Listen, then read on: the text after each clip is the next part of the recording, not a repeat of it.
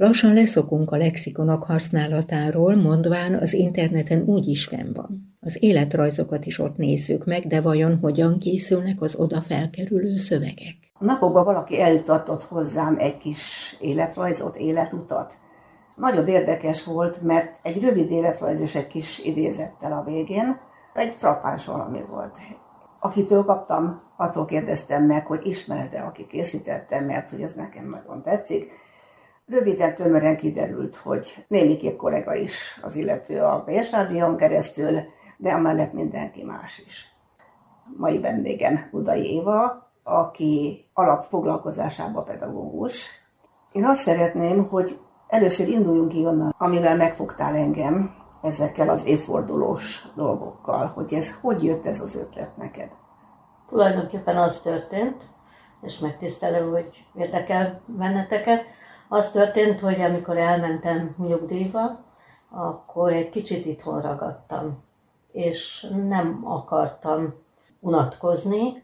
Hiányzott ugyan az iskola feeling, de valamit szerettem volna csinálni, amihez értek, a tanítás. És akkor elkezdtem egyszerűen, csak szinte véletlenszerűen, hogy megnéztem minden nap, hogy ki született aznap, és elkezdtem kiválogatni azokat, akiket intellektuálisan érdekesnek találtam. De hogy találtad meg ezt a forrást, ahonnan teszel? Alapvetően abból indultam ki, mint minden második gyerek, mikor házi feladatot adok fel a Wikipédiából.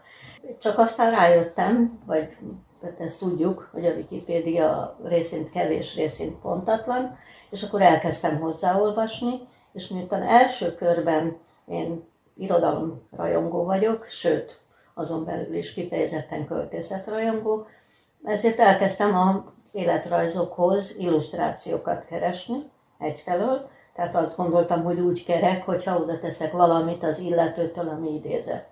A másik, hogy ezt hozza magával szerintem ez a internetes világ, hogy muszáj ezeket az életrajzokat emészthető terjedelművé tenni, tehát elkezdtem lerövidíteni azokat az ismereteket, amiket össze lehet szedni. Ez körülbelül olyan gépert formátumban olyan fél oldal lehet, nem? Igen, igen, voltak éppen arról van szó, két-három bekezdésnyi, ami egyébként utóbb rájöttem, hogy sokkal nehezebb teendő egy bőséges életrajzból annyit kiemelni, amennyi izgalmas, érdekes, és meg is fogja az olvasókat. És ez adta lehetőséget, mert ez mindennapi tevékenységé vált, hiszen minden nap született valaki. Még talán annyi az érdekes, hogy mi szerint válogattam. Ez.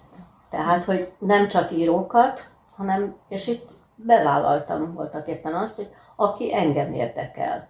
Tehát a tudósok közül azokat, akik Szilárd Leótól Najman Jánosig, akiről azt gondoltam, hogy más is tudja, és nyilván képzőművészeket és zenészeket, tehát hogy ne csak az irodalom területéről.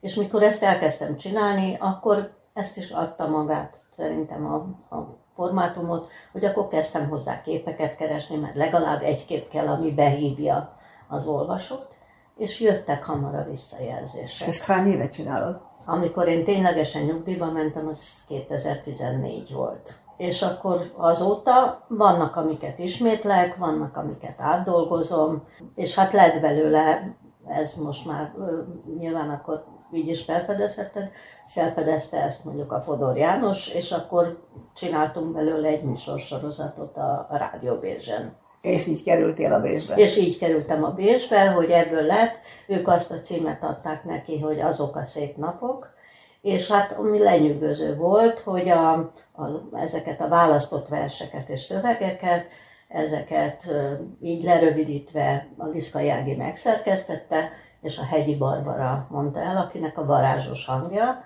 A versek egy részét a Fodor János, ami nekem lenyűgöző volt, mert kiderült, hogy iszonyú jól szabal és akkor ott volt voltak még akkor számukra ismerősök. Nyilván akkor lehetett még fokozni azzal, hogyha valakiről fönnmaradt régi felvétel, akkor azt is... Vettünk elő, így van, tehát találtunk régi felvételeket, a versek egy részét meg a Latinovicsnál megtaláltuk, akkor az Latinovics volt. Nem most olyanra gondoltak, hogy egy Babics verset Babics. Hát igen, van olyan az esti kérdést, ugye még tanítani is úgy tanítom, hogy a Babics saját maga olvasta fel, és akkor ilyenkor el is mesélem a gyerekeknek, hogy egy gégész akkor fedezte fel a Babics gége rákját, amikor Babics saját hangján felolvasta az Esti Kérdés című saját versét.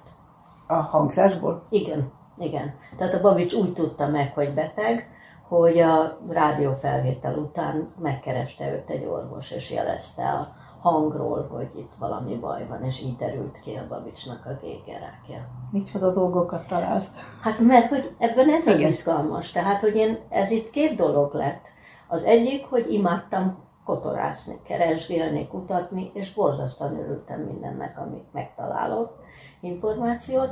A másik, hogy egyszerűen elkezdtek volt kollégák, barátok érdeklődni a dolog iránt, és hát azóta már látom, hogy vannak ilyen rendszeres olvasók, mindig megkérdezik, hogy felhasználhatják-e, vagy sem. És akkor emellett a sorozat mellett, ugye akkor jött majd a másik, amit elkezdtem csinálni, ami még inkább szakmai, ugye ez a tanárnőkérem oldal. De egy pillanatra visszatérve, hogy ezt a mai napig is napi szinten csinálod? Igen. Igen. Tehát minden nap előveszem a régieket, és akkor végig gondolom, hogy melyiken mit lehet aktualizálni, ki az, aki már nem annyira érdekes, és ez nekem is meglepő, hogy leginkább szegény képzőművészek esnek áldozatul az én selejtezésemnek, de az irodalomban is van olyan, akire ma már úgy érzem, hogy mondjuk 6-7 évvel ezelőtt még nagyon érdekes volt, de ma már kevesebben ismerik, elavult.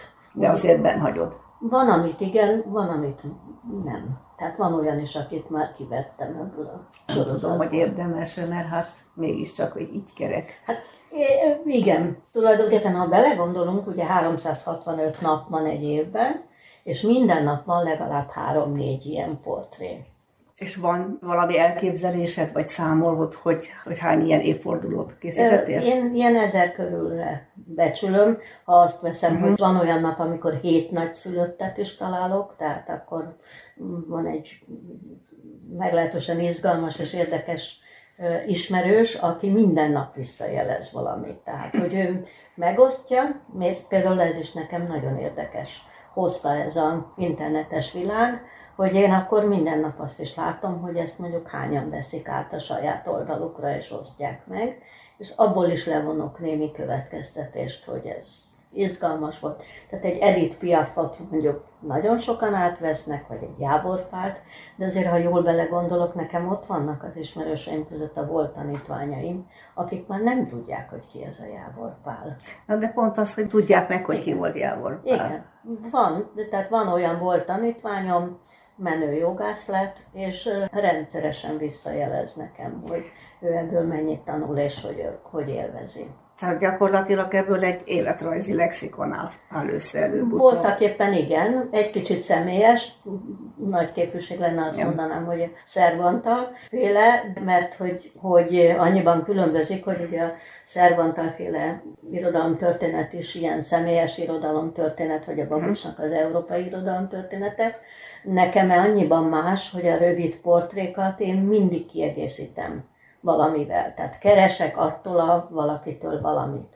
A megnyilvánulásait, a bölcsességeit, az idézeteit, ha nem költőről van szó, akkor keresek valamit, amit ő mondott, és tőle eredeztethető. Meg kéne osztanunk, mert nyilván és remélem, hogy több mindenkinek felkeltettük az érdeklődését, hogy hol lehet elérni ezeket a évfordulós kis életrajzokat. Tehát a Facebookon és az én nevem alatt Éva Budainak vagyok ott jelölve, én nyilvánossá tettem ezeket a posztokat. Ami elképesztően nagy segítség, és nagyon nagy ismeretanyagot lehet gyűjteni, pontosabban nem is csak gyűjteni, hanem én úgy érzem, hogy ezzel felkeltesz érdeklődést, hogyha valakinek valaki megtetszik, akkor részletesebben utána néz, úgyhogy ez egy fantasztikus dolog. De ez csak az egyik oldala annak, amiket csinálsz, mert hogy az volt a motto, valahol azt olvastam, hogy csak egy magyar tanár vagyok, aki rajong a költészetért, a színházért és a játékért. A rajongásodnak a többi ágát, azt hiszem, azt egy másik beszélgetésbe folytassuk. Úgyhogy nagyon szépen köszönöm ezt a kis tájékoztatót és figyelemfelkeltőt Budai Évával Kéréli beszélgetett.